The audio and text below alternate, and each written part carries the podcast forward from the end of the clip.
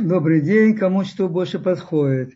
И действительно, во-первых, я хотел сказать, что это не я согласился, а мне очень приятно, что мне еще представляется возможность встретиться и что-то рассказать из того, что я знаю, из того, что я люблю, и всю жизнь это делал, э, и изучал, и сам делал.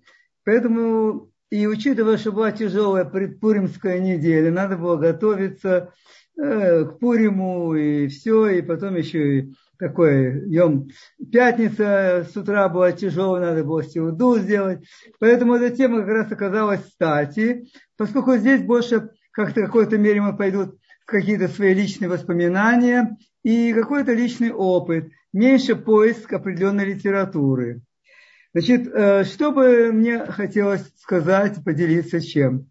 Во-первых, и, э, значит, э, с детства у меня был достаточно избыточный вес. Потом как-то немножко уменьшилось. А потом, когда мне пришлось в течение почти трех лет, э, не вставая, очень много часов в сутки набирать материал для кандидатской, я, естественно, прибавил серьезной весе. Вес у меня был 92 килограмма.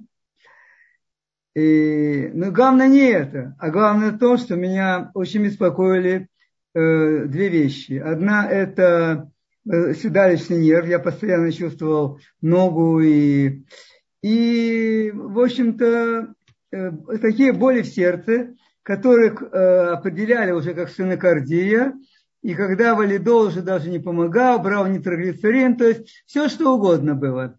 Тем более возможности мне наблюдаться у самых хороших врачей, там профессоров и тому подобное, были достаточно большие, я был в этом круге, вот, но, к сожалению, ничего мне не помогало. Не знаю, каким путем. Всевышний послал э, мне людей, которые имели книгу э, Брега, Брега. Это тогда была книга, которая сам издатом переводилась, она была на английском языке только в библиотеке. В общем, это целый сипул, цел, целая проблема была. Не теперь, когда она издана и все. И там я увидел какой-то, может быть, корень своих проблем, которые не решались с помощью ни, ни э, уколов, ни таблеток, в которые я, естественно, очень верил. И поэтому решил попробовать. Я попробовал, решил попробовать сразу там поголодать, все. Но суть не в этом. Суть в том, что я в течение полугода подошел к весу где-то 73, 72-73 килограмма. Но самое главное, что я увидел, что действительно никакие сердечные там проблемы меня беспокоят. Абсолютно я перестал чувствовать э, ногу. То есть, казалось бы, здесь, ну, очень такие связи для того времени для меня, как, как э, закончившего мединститут, который как, ну, совсем другие вещи знал. То есть все это прошло. Прошло, слава Богу, надолго до настоящего времени. И я считаю, что это действительно большое дело было. Я не говорю о дальнейшем пути, когда еще я это пробовал, все. И э, я просто очень э, уверовал в эту методику, тем более, что работа моя, которой я работал, это восстановительное отделение, где мне позволялось много чего делать. И там мы стали проверять какие-то вещи, стали рекомендовать людям делать э, подобное. Вот. И действительно, в общем-то, большой э, эффект был. Причем э, делали мы, в общем-то, надо сказать, что, ну, может быть, не очень строгим научным путем, все-таки мы набирали разные группы. Например, я хочу вам сказать, что у нас так сложилось, что образовались две группы. Одна группа, э, это люди были возраста 40, 40, 42, 50 лет. Одна группа людей мы ее сформировали, это те, которые ежедневно хорошо тренировались. То есть после работы, понятно, но это и бег, и занятия э, штангой. В общем, серьезные тренировки у этих людей были. Все это были люди, работники, в общем-то, не физического труда. Вот. И параллельно, да, но они, в общем, продолжали обычным образом питаться, они ничего не изменяли в своей жизни. И вторая группа была, это те, кто и, в общем-то, перешел на какие-то принципы здорового питания, достаточно много, значит, достаточно соблюдали их. Тренировки у них были 2-3 раза в неделю, немножко другого качества, не такие интенсивные и так далее. И у этих людей проверялись показатели выносливости, насыщения кислорода, ну, целый ряд медицинских э, показателей, которые часто применяются, применялись тогда, по крайней мере, спортивной медицине для тестирования спортсменов. И что же оказалось вдруг? Что оказалось вдруг? Что все показатели выносливости, работоспособности были выше в той группе, которая меньше тренировалась, но питалась, задумываясь, что они едят, питалась более рационально для человека. Это еще раз показало очень интересный э, подход, очень интересное влияние питания на человека.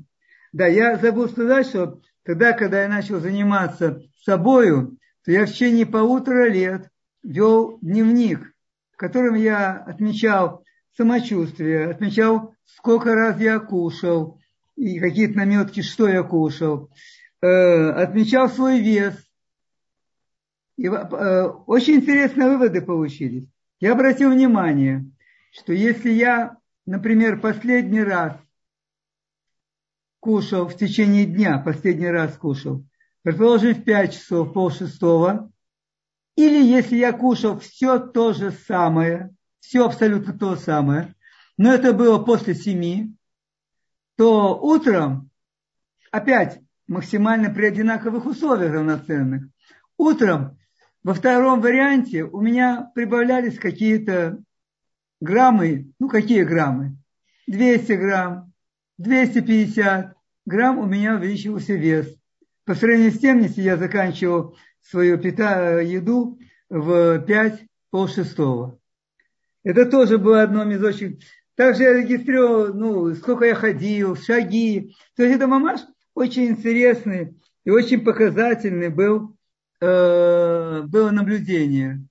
Когда мы увидели и эту группу, и собственное наблюдение, то уже можно было начинать как-то работать с людьми и, и рекомендовать делать. Кроме всего прочего, и тогда же, когда он, у нас там был большой клуб здоровья, где, как правило, на лекции по воскресеньям приходило 300-350 человек. И там много разных вопросов мы разбирали. И что еще одно я заметил, очень, очень интересную вещь, это то, что если э, начать соблюдать определенные принципы сочетания продукта, э, основных компонентов пищи, то есть белков и углеводов, жиры и с тем и с тем сочетаются. То есть то, что мы знаем питание по Шелтону, которому уже этому э, э, методу, который был введен я думаю, что, наверное, ему 850-х, ну, уже, по крайней мере, это получается, наверное, 170 лет. И были санатории, которые лечили подобным образом. То тоже, опять-таки, что мы наблюдали? Наблюдали, что людей с избыточным весом, э, только переход на соблюдение принципов раздельного питания причем не какой-то фанатичный, но в основном все-таки это был принцип основной, который был у них в питании. Только это помогало убрать первые 5-6 килограммов. Ну, в общем-то, у нас запланировано следующий йом э, воскресенье, запланирована беседа на тему лишнего веса, поэтому не хочу в это входить, но просто сейчас я делюсь тем, что это, было, это мамаш был реальный факт, который мы видели на многих людях. Дальше. И что еще? И, конечно, потом, я думаю, что, наверное, впервые мне эта книга попалась, наверное, где-то в 76-й, может быть, 78-й год. Это книга о питании по группам крови, которая была написана тогда еще на английском языке, опять-таки ее переводили, самиздатовская все это было. Это книга, которая была написана основателем этой клиники, отцом э, Дадамо, тоже он был Дадамо, понятно, раз он был отец, последующих книг, которые были изданы, которые были переведены потом на русский язык тоже. Вот. И то же самое было обнаружено, что если люди начинают питаться близко к их группе крови, рекомендации его, близкие рекомендации, то опять-таки, особенно у людей, люди начинают себя очень чувствовать, это одно, занимает какое-то время. Но вот главное, что какой-то избыточный вес, первые, первые все килограммы, они достаточно легко уходили, не меняя пищевого рациона, при всех тех же практически продуктах питания. То есть это опять-таки еще один интересный факт, который я сам делал на себе, который я соблюдал одно время очень строго. И большая группа, много было очень людей, которые это делали, и действительно эффект был очень хороший. Значит, э, что еще? Какие факторы еще старался я учитывать? Это соблюдение, чтобы пища, которую мы едим в одном приеме, или, предположим, за завтрак, или за обед, что все-таки в ней преобладал щелочной компонент, реакция щелочная, но в крайнем случае нейтральная, в крайнем случае. Есть известные достаточно всюду таблицы, которые показывают, какие пищи, какие продукты дают нам, делают нашу кровь более кислой, а кислотность крови – это ведь утомляемость. Когда люди интенсивно тренируются, спортсмены, у них, как правило, pH, pH, говорили мы тоже, крови, она у них снижается немножко. При рекомендуемой норме, раньше, я говорю опять-таки, сейчас норму тоже снизили. Раньше была рекомендуемая норма, это примерно 7,35 pH должно было быть. При этой норме, когда она снижается, предположим, до 7, 25, 7, 20, люди ощущали утоляемость. И это правильно, потому что молочная кислота, которая накапливается в мышцах при тренировке, она, как правило, э, входит в кровь, и она ее окисляет. Поэтому и пища, которая преобладает кислотный компонент, а какая это пища, если просто вам сейчас сказать, так на память, как говорится. Это мясные продукты, это рыбные продукты, это молочные продукты из переработанного молока, то есть либо термически обработанного, либо превращенного в порошок, хотя это та же термообработка, прекрасно понимаете. Они тоже окисляют кровь, и хорошими ощелачивателями крови являются почти все травы. Они ощелачивают кровь. И один из сильных, самых сильных, да, причем вы прекрасно понимаете, что в одном продукте нет чисто щелочных свойств и нет чисто кислотных. Каждый продукт содержит, но в зависимости от того, что преобладает в нем. Так вот, например, если мы возьмем лимон, то у него, как э, нам показывают э, исследования и таблицы, у него 75% щелочности и 25% кислотности. То есть лимон на вкус кислый продукт является, пожалуй, почти самым сильным ощелачивателем, который, так сказать, есть э, из пищевых продуктов. Огурец, помидоры, все это хорошее, прекрасное счастье. Травы зеленые, я вам уже говорил. Вот. И поэтому, если человек э, в целом, да, а поскольку норма э, крови со временем, когда увидели, что щелочная кислотность крови, pH крови, правильно сказать, pH крови стала смещаться, и у большинства людей она становится 7,25, вместо 7.35 и 7.40, то потихоньку нас перевели и сказали, что это нормально 7.25. Понимаете, прекрасно просто. Можно в соответствии с не совсем здоровым положением для организма потихонечку признать, что это норма. Вот. И поэтому мы видим эту вселенскую утомляемость, усталость и так далее. Потому что кровь является относительно закисленной. Причем этот показатель очень серьезный, очень стабильный. И снижение щелоч, э, щелочности крови в сторону, предположим, 7, 15, 7, 10, это часто бывает уже, в общем-то, на грани жизни и смерти. Поэтому очень важно, если хочет себя чувствовать более активно, очень хорошо, немножко просто иметь какие-то определенные принципы. Какие здесь принципы?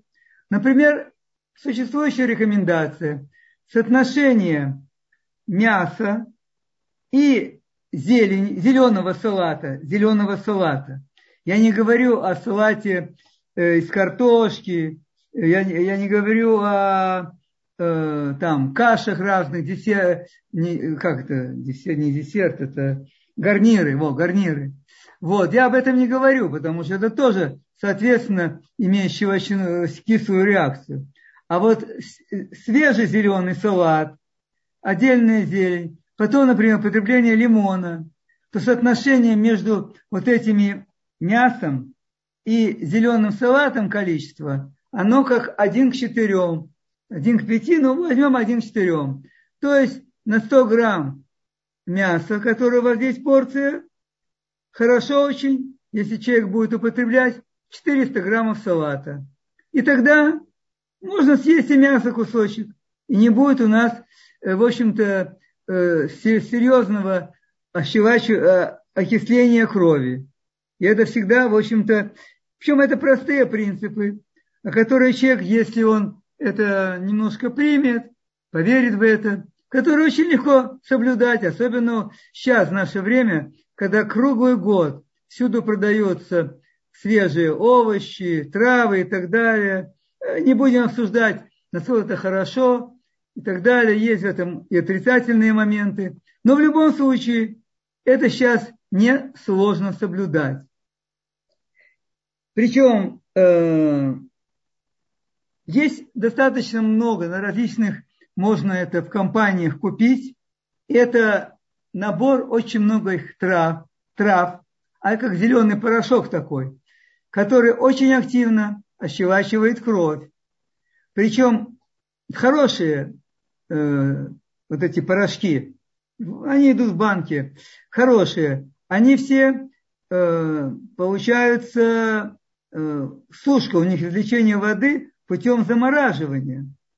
Поэтому у нас нет той, так сказать, опасности, что сушка, сушка травы происходит при высокой температуре, что они благоприятны и так далее. Они все достаточно экологически бережно сделаны, и поэтому добавление вот этих вот значит, смесей, добавление этих смесей себе в питание, оно очень благоприятно. И я бы рекомендовал бы просто чтобы вот этот принцип сочетания э, мяса, рыба менее э, кислотная, можно чуть меньше это съедать.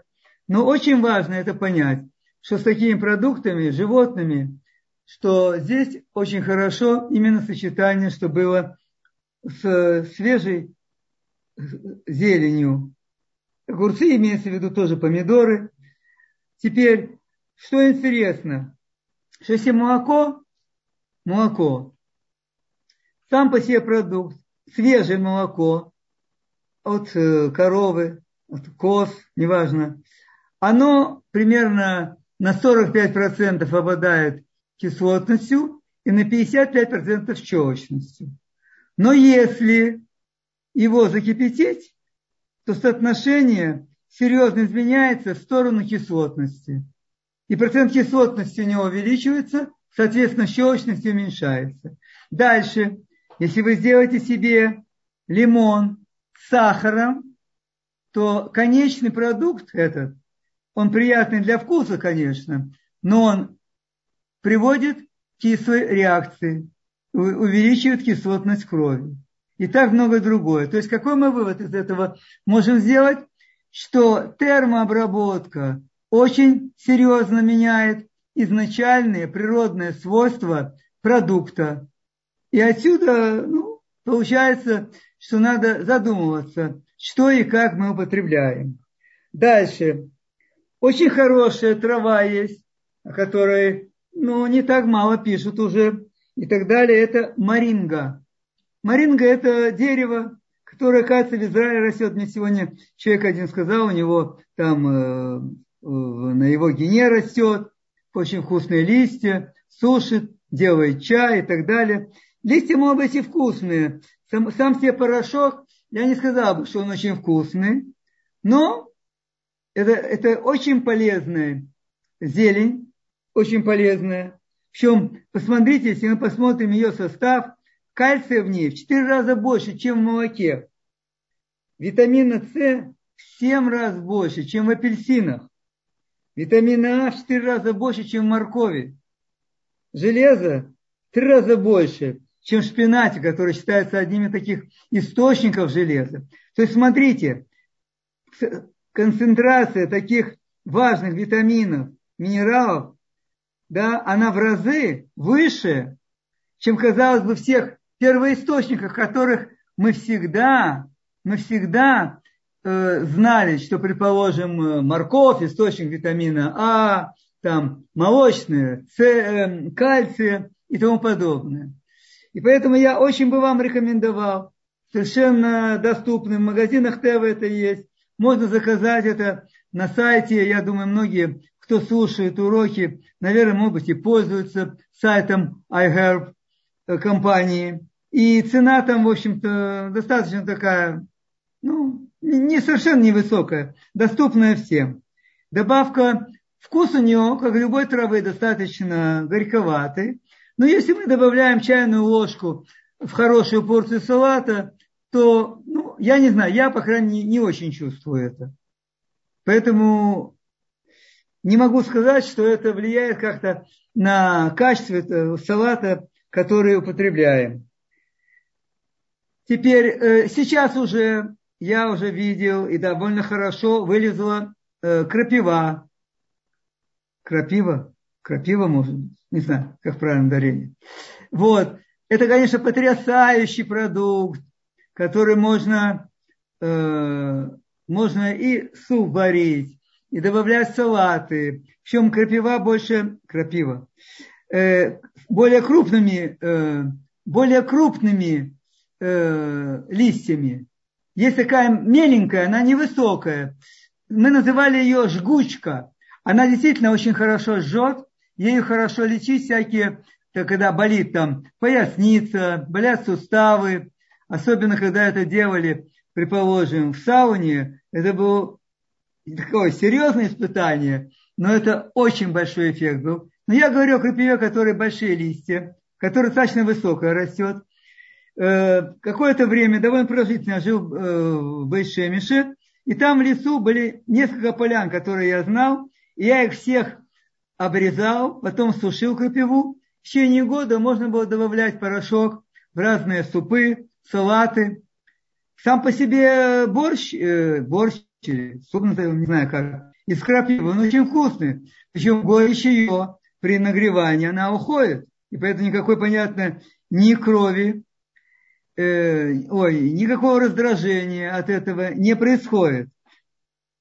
Э, э, да, тут спросили, я попутно сразу скажу, крапива на иврите это сирпат. Сирпат, а шалфей это марва. Вот.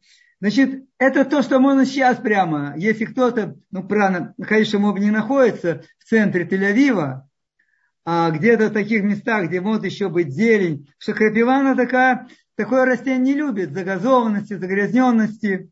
Вот. И это вполне можно найти. Это не только это сейчас. Посмотрите, сейчас уже начал вовсю цвести расторопша. Расторопша или по-английски называется силимарин. Это трава, одна из ведущих для поддержания состояния печени, для улучшения ее функции работы.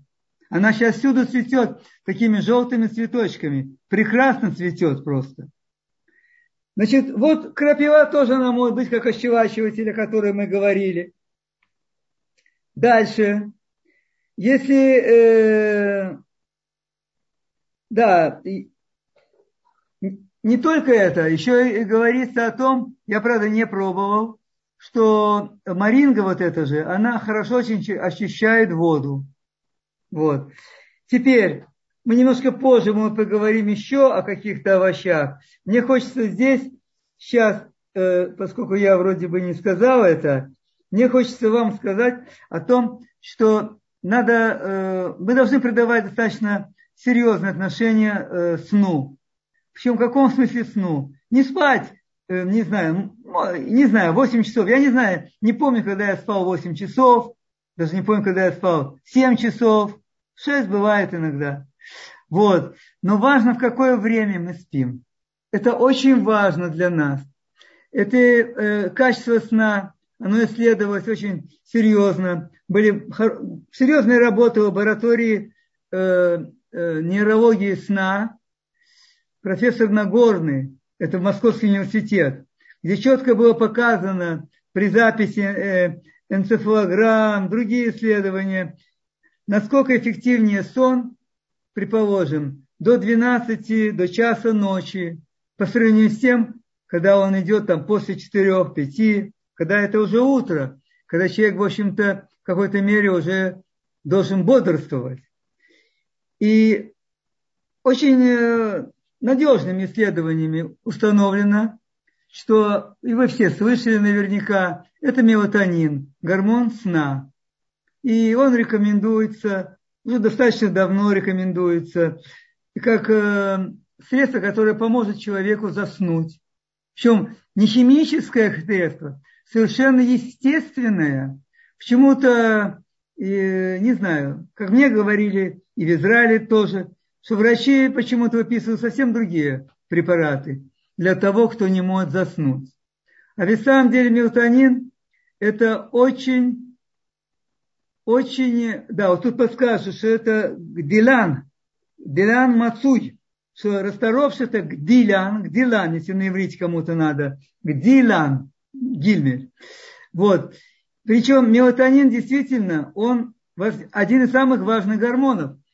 Мало того, что он является гормоном сна и регулирует процессы сна, но кроме всего этого прочего, он связывает между собой и активизирует целый ряд гормонов, которые вырабатываются в нашем организме и запускают их в более активную работу. Поэтому, ну вот, по крайней мере, как одни из последних исследований, которые мне пришлось читать, что наибольшая активность мелатонина, она, может быть, и не очень новая, это примерно от пол одиннадцатого без пятнадцати одиннадцать вечера и до двух часов ночи. Теперь посмотрите, сколько люди, которые идут спать, предположим, час, упускают возможности использовать мелатонин для своего мозга, для своего организма, а у тех, кто идет после двух спать, в общем-то, значительно теряют его. Поэтому я очень рекомендую задуматься над этим и попробовать немножко, может быть, менять свой образ жизни. Хотя, наверное, многим людям это непросто. Когда-то я ходил на уроки много времени, на уроки Рава Моша Сапира за царь. И он там сказал такую фразу, которая мне запомнилась навсегда, что человечество есть один несомненное достижение, один несомненный успех. Оно успешно победило ночь, ночью победила день. То есть ночь победила день, посмотрите, всякие заседания. Сейчас я уже не так слышу. Раньше, когда я слушал там новости, читал вот иногда что-то, не помню уже, когда это было. Вот, то там всегда заседание правительства происходило там ночью, еще и так далее. Не хватает дня людям. Только вот ночью это решаются все такие глобальные вопросы. Значит, стоит обратить на это внимание, и это очень поможет в общем самочувствии. Причем человек, который встает потом в 4 часа утра, если он, предположим, лег пол одиннадцатого, в одиннадцать, не позднее. Он себя нормально чувствует и практически, не знаю, мне как бы, ну, я спокойно дохожу до конца дня. Единственное, когда у меня бывает иногда вечером урок, какой-то период у меня бывают такие. Ну, а так, опять-таки, до 10 вечера доходишь совершенно нормально. Значит, это очень важный фактор. Дальше. Мне бы хотелось еще вам э, сказать, что, кроме всего прочего, я очень рекомендую периодически очищать кишечник. Для очищения кишечника есть разные средства. Есть э, травы, которые прекрасно действуют. Есть прекрасное средство, это касторовое масло. И об этом очень много написано. И сейчас здесь где-то в Сибири, в России, по-моему, в Сибири это. Вот. Там есть такая, э, я не знаю, какая-то, как назвать это, отделение или какая-то клиническая такая база. Они изучают, они публикуют данные по использованию касторового масла. Его эффект Э, в значительной степени в том, как пишут, что оно начинает очищение организма уже с желудка. То есть это желудок, это, это э, тонкий кишечник, двенадцатиперстная кишка и дальше. И толстый кишечник. Это не только, если берут какие-то такие средства, которые усиливают активность кишечника, перистальтику его, то там больше толстый кишечник работает. Почему? Как действуют все эти э, средства? Они задерживают всасывание воды из кишечника, содержимое разжижается, а перистальтика позволяет вывести все это. Тут же при касторовом масле идет ощущение как бы всего тракта, начиная с желудка. Теперь э, что еще? Да, я не, не посмотрел специально, не посмотрел специально, но э, существуют такие периоды жизни человека, когда ему надо отдохнуть. Я только помню, что это было 40 лет, и потом, по-моему, при 60. Что значит отдохнуть? То есть немножко э, изменить характер своей деятельности и, может быть, больше уделить внимание себе, здоровью и так далее. Я помню, я, наверное, лет 10 ездил со, со сборными олимпийскими командами по подготовке к Олимпиадам на сборы. И там мы нам, один раз мы были на озере Рица и познакомились там, э, семья, две семьи было, муж и жена, они оба профессора, вот, из, один вроде был из Ленинграда, другой из Москвы, да это не важно кем они работали? Они приехали туда на год поработать. С кем? Они работали, ну, на, э, называлось в средней полосе это лесник, там называется, может быть, это как егерь, я не знаю. Короче, они смотрели за лесом, они, один из них, э, он рассказывал интересную вещь, он э, очень хороший был как бы стрелок, охотник, я не знаю. И когда приезжали туда великие боссы, в том числе, например, Брежнев, он был э, страховщиком, который стрелял в то, в то животное, которое нашим большим людям, большим в кавычках, и казалось, что они убили его. А там его убило не один человек. Так вот, они приехали туда, чтобы год пожить в этой деревянном домике там в лесу, чтобы зарплата совершенно мизерная, понятно, была, 70 рублей, что-то запомнилось мне это. Но они по-настоящему отдыхали. Сказали, я отдыхаю в своей кафедре от всего. Я сейчас решил отдохнуть. Поэтому у кого такая возможность появится, немножко уменьшить обороты, немножко, может быть, уменьшить темп какой-то и уделить внимание больше себе. Дальше. Тут был вопрос, может быть, я не знаю, попутно, что мы говорили о касторовом масле, был сразу вопрос, я видел, как принимать его принимать его, по крайней мере, так я начинал, тоже познакомившись с этой схемой, которую рекомендуют.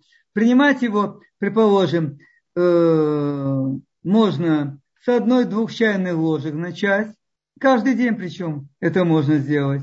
Так? Понятно, натощак. Вот. Дальше можно взять в рот и пососать грейпфрут, еще что-то. Тоже неприятный вкус проходит ну не знаю, может, у кого-то очень такие обостренные ощущения, тогда может быть тяжелее. А так проходит этот вкус неприятный. И потихонечку, э, потихонечку, э, значит, э, поднимать дозу и дойти до э, из расчета 1 миллилитр на килограмм веса. То есть человек весом 60-70 килограммов где-то, ему достаточно 2 столовые ложки. Но столовые ложки нормальные. Не такие столовые ложки, какие-то мелкие, они как десертные больше. Две столовые ложки. Рекомендуется, предположим, два раза в месяц. Один раз на новомесячье, так они пишут. Второй раз это когда полная луна. Я не знаю. Я в отношении полной луны много чего читал, когда полнолуние. Это где-то, если мы будем смотреть, наши месяцы где-то возьмем 14, 15, 16 дней месяца. Вот. Но в этом что-то есть. Эта народная мудрость, она достаточно много показывает об этом. Поэтому вот и принимать ее так, натощак, хорошо положить грелку на область печени, а можно и даже и до приема. Хорошо, чтобы масло было более теплым, оно лучше тогда работает. Вот. А вообще об этом можно будет почитать, и вы, вы, вы найдете материалы об этом.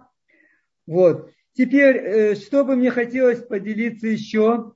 Да, э, понятно, что очень большую роль играет отказ от мучного. Мы уже говорили, я просто хочу быстренько сказать, что зерно – это хороший источник, так сказать, и витаминов, э, минералов. Но когда зерно очищается, во-первых, вы понятно понимаете, что все это теряется, известная вещь, борец Берри-Берри, когда в Китае там белый рис кушают, кушали, все богачи в первую очередь. Вот.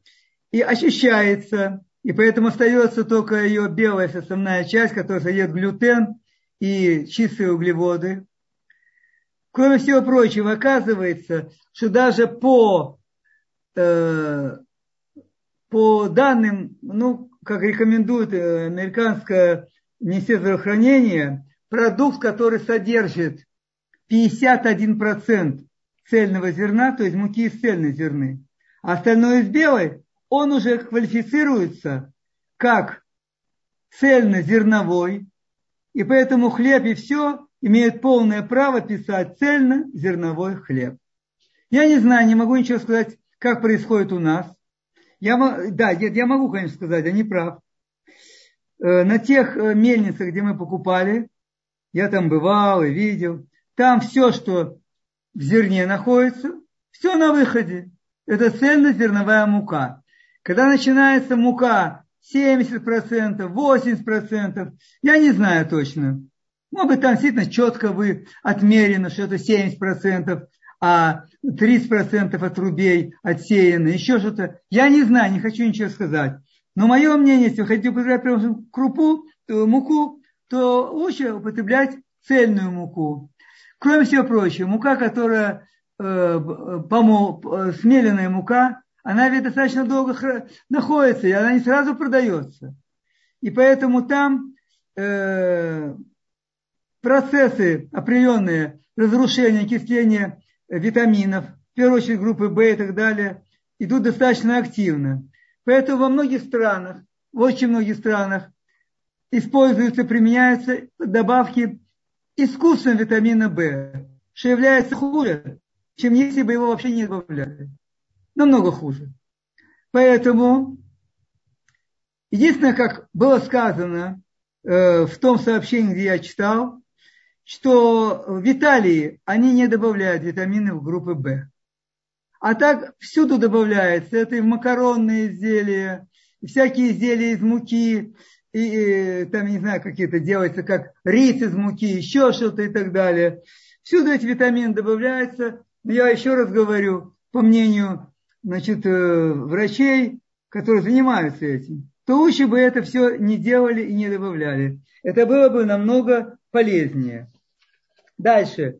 Какие продукты, например, молочные продукты. Да, поэтому в отношении, да, я уже не говорю о глютене. Мы с вами столько говорим о глютене, поэтому я думаю, что уже большинство людей должны были бы понять, что такое глютен для нас с вами и какие он неприятности сделал из-за большого ума, когда провели эту э, генетическую модификацию э, зерен и так далее. Дальше теперь. Еще говорится, тоже мне очень понравилось, такая вещь, как есть продукты, овощи, которые очень благоприятно влияют на состояние организма. Это овощи, большинство из них горького вкуса. В чем интересно, как выразился э, доктор Берг, не Брек, а Берг только. Чем более горький, тем более полезный. В первую очередь для печени. Речь идет о печени. И, на, э, и среди этих продуктов это в основном крестоцветные. То есть это капуста, это брюссельская капуста, это кальраби, это брокколи. Вот. А на одном из первых мест стоит такая зелень, как кельб. Кельб. Кельб. Вот. Это очень достаточно горькая зелень, но она прекрасно действует, особенно в сочетании с другими, в салате, для очищения печени, для деинтоксикации, то есть выведения каких-то продуктов распада. Поэтому вот эти продукты, они важны. Еще к этой же группе относится горчица. Горчица прекрасный продукт. Она, кстати, тоже относится к крестоцветным. Я не так давно это узнал. Вот. И поэтому она тоже э, очень полезна в нашем рационе, если будет. Единственное только что, я не знаю, можно ли найти горчицу нормальную в продаже, потому что вся горчица, которая продается, она непонятна, не того вкуса, который когда делают дома раз. Второе, не всегда много уксуса, как правило, это уксус ацетатный, или много соли. Вот, например, на там же на Герб я заказывал э, несколько видов горчицы органической, но она такая соленая, что ее невозможно даже в рот взять. Понятно? Нету консервантов, так добавляют соль. Но это действительно просто ну, несъедобная вещь. Вот. Э, и нет проблемы, в общем-то, в дома сделать самим горчицу. Но абсолютно никакой проблемы нет. Причем горчицу ведь можно, когда вы готовите какую-то рыбу там, если вы запекаете еще, всюду эта горчица используется. Можно использовать точнее. И, и кроме всего, это еще и полезно. Теперь, э, несколько слов еще раз из своего, опять-таки, опыта, все, что я говорю вам. Это молочные продукты. И, э, и понятно, что одними из таких, ну, в общем-то, по крайней мере, будем считать относительно неплохих продуктов, это йогурт. Я говорю о, о, о козьих молочных продуктах и, и, и э, овечьих. Я не говорю о корове. Во-первых, надо понять, что все, все молоко, все продукты, которые от коровы, все это из восстановленного порошкового молока. Потому что это экономически намного рациональней, это лучше сохраняется. Ну, в общем, море преимуществ, кроме одного – значительное снижение качества. Хотя я не знаю, что там снижать, потому что коровье молоко, всех коров, на чем они находятся, на каком корме, какие добавки и так далее, я уже не знаю, что можно ухудшать и что еще хуже можно придумать. Вот. Значит, сейчас я в данном случае говорю о козьих продуктах. И понятно, но ну, можно использовать козье молоко. Одним из таких более хороших продуктов является это йогурт. Причем обязательно надо обращать внимание на то, что там состав, йогурт, там пишут. Есть йогурт, в котором написано, что это только э, молоко и бактерии, которые для закваски используются. Есть, где написано пищевые волокна, сивим, знутеим. Ну, это внесено на иврите.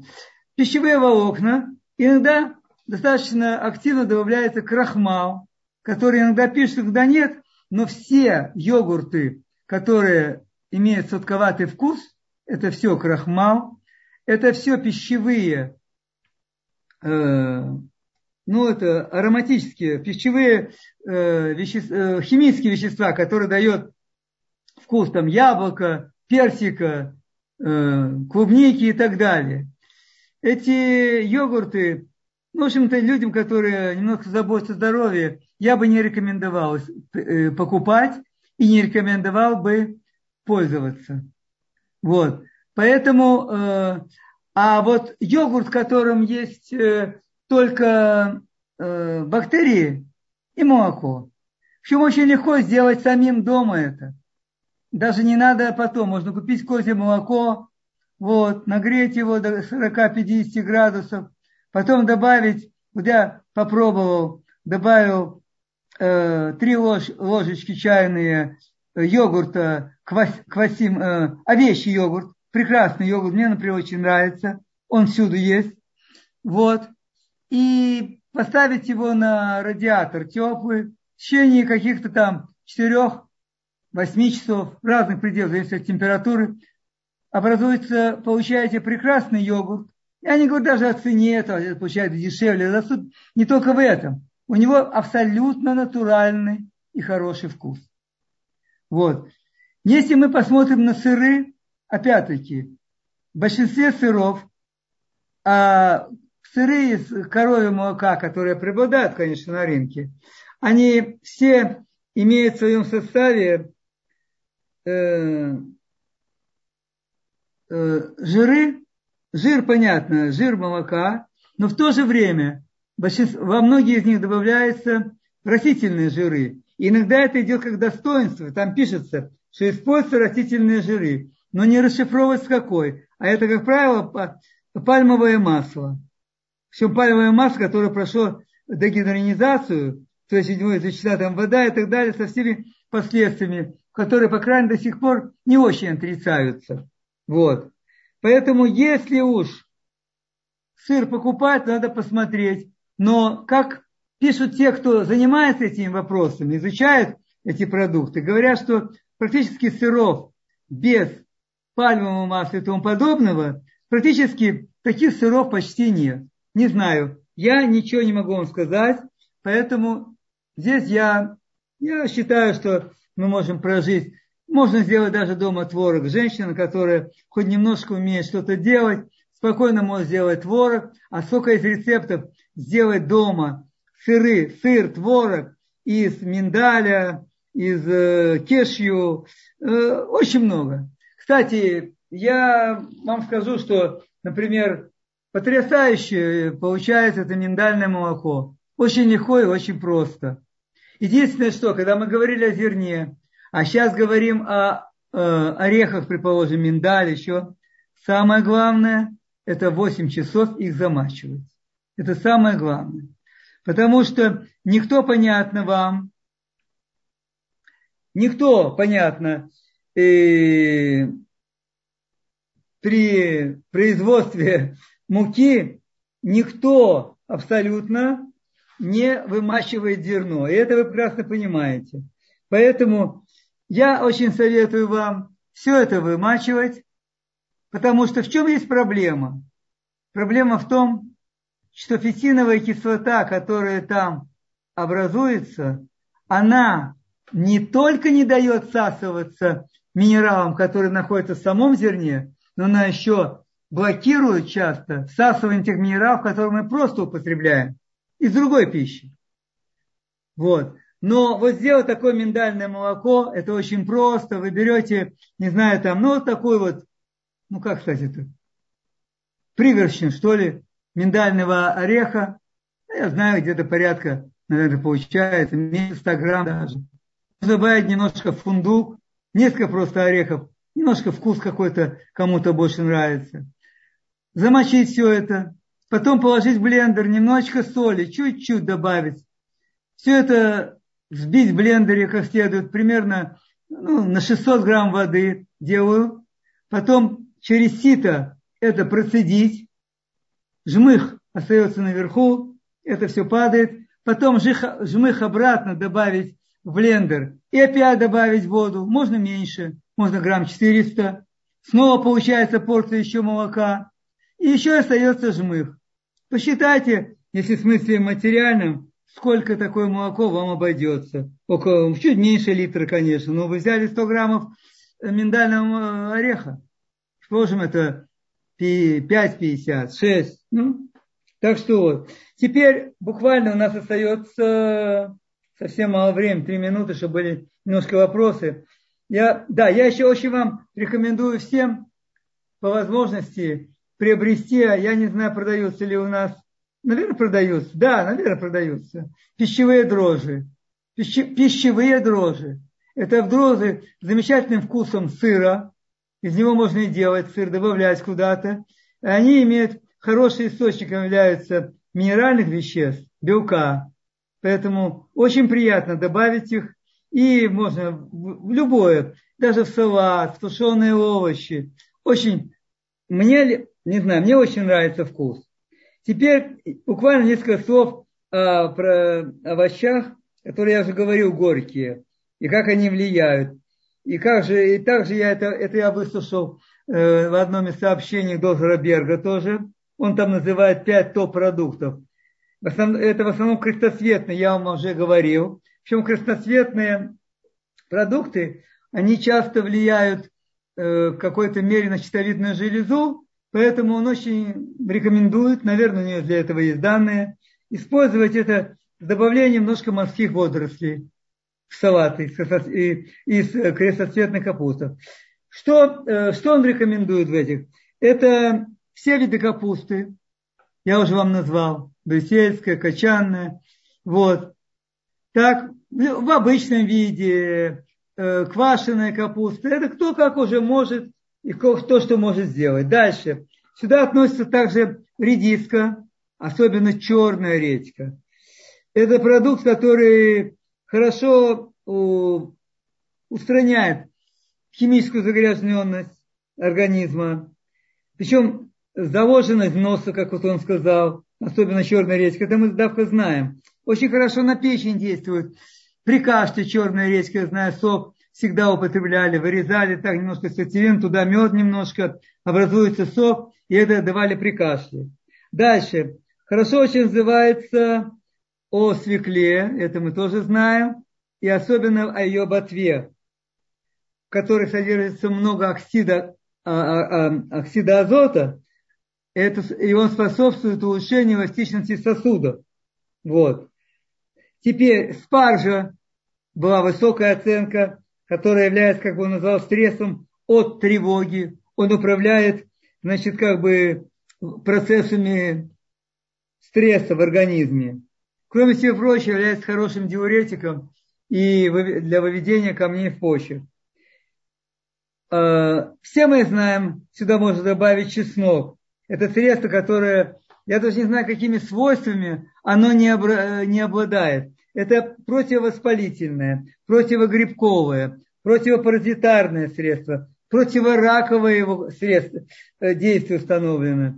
Средство, которое очень активно укрепляет наш иммунитет.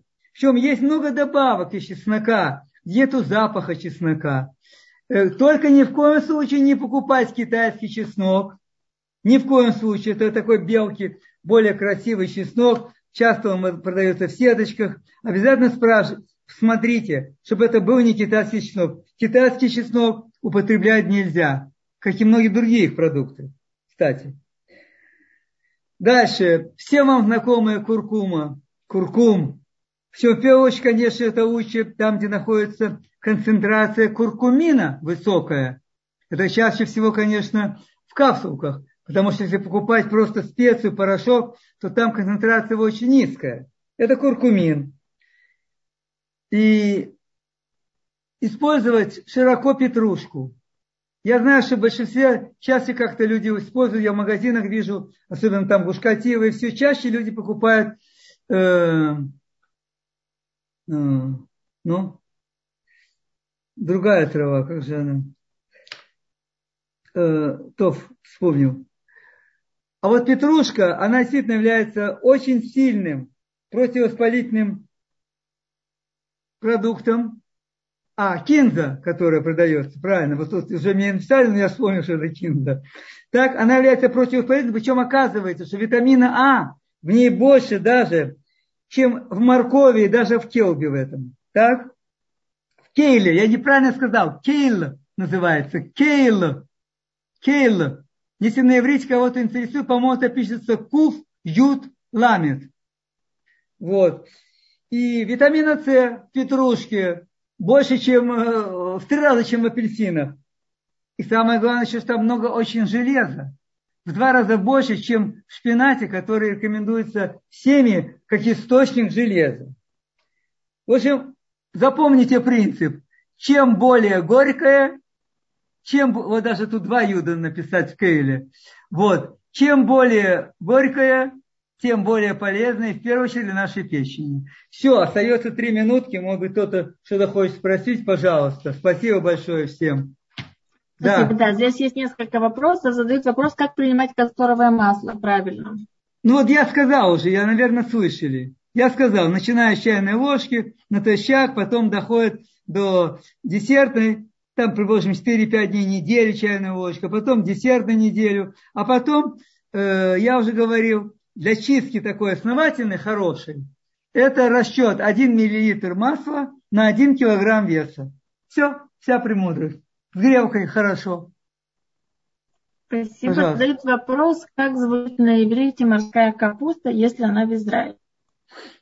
Вы знаете, честно говоря, я не знаю, как она на иврите называется. Я могу посмотреть и потом сказать. В том виде, в котором э, продавалось в России все эти салаты, или в баночках была, я как-то не видел. Может быть и есть. Вот. Дальше, пожалуйста. Да, спрашивают, принимаете ли вы частным образом и есть ли книги, которые вы написали лично? Нет, э, книги у меня две недоделанные остались там, и потом я увидел, что это стало достаточно актуально, потому что столько литературы, вот.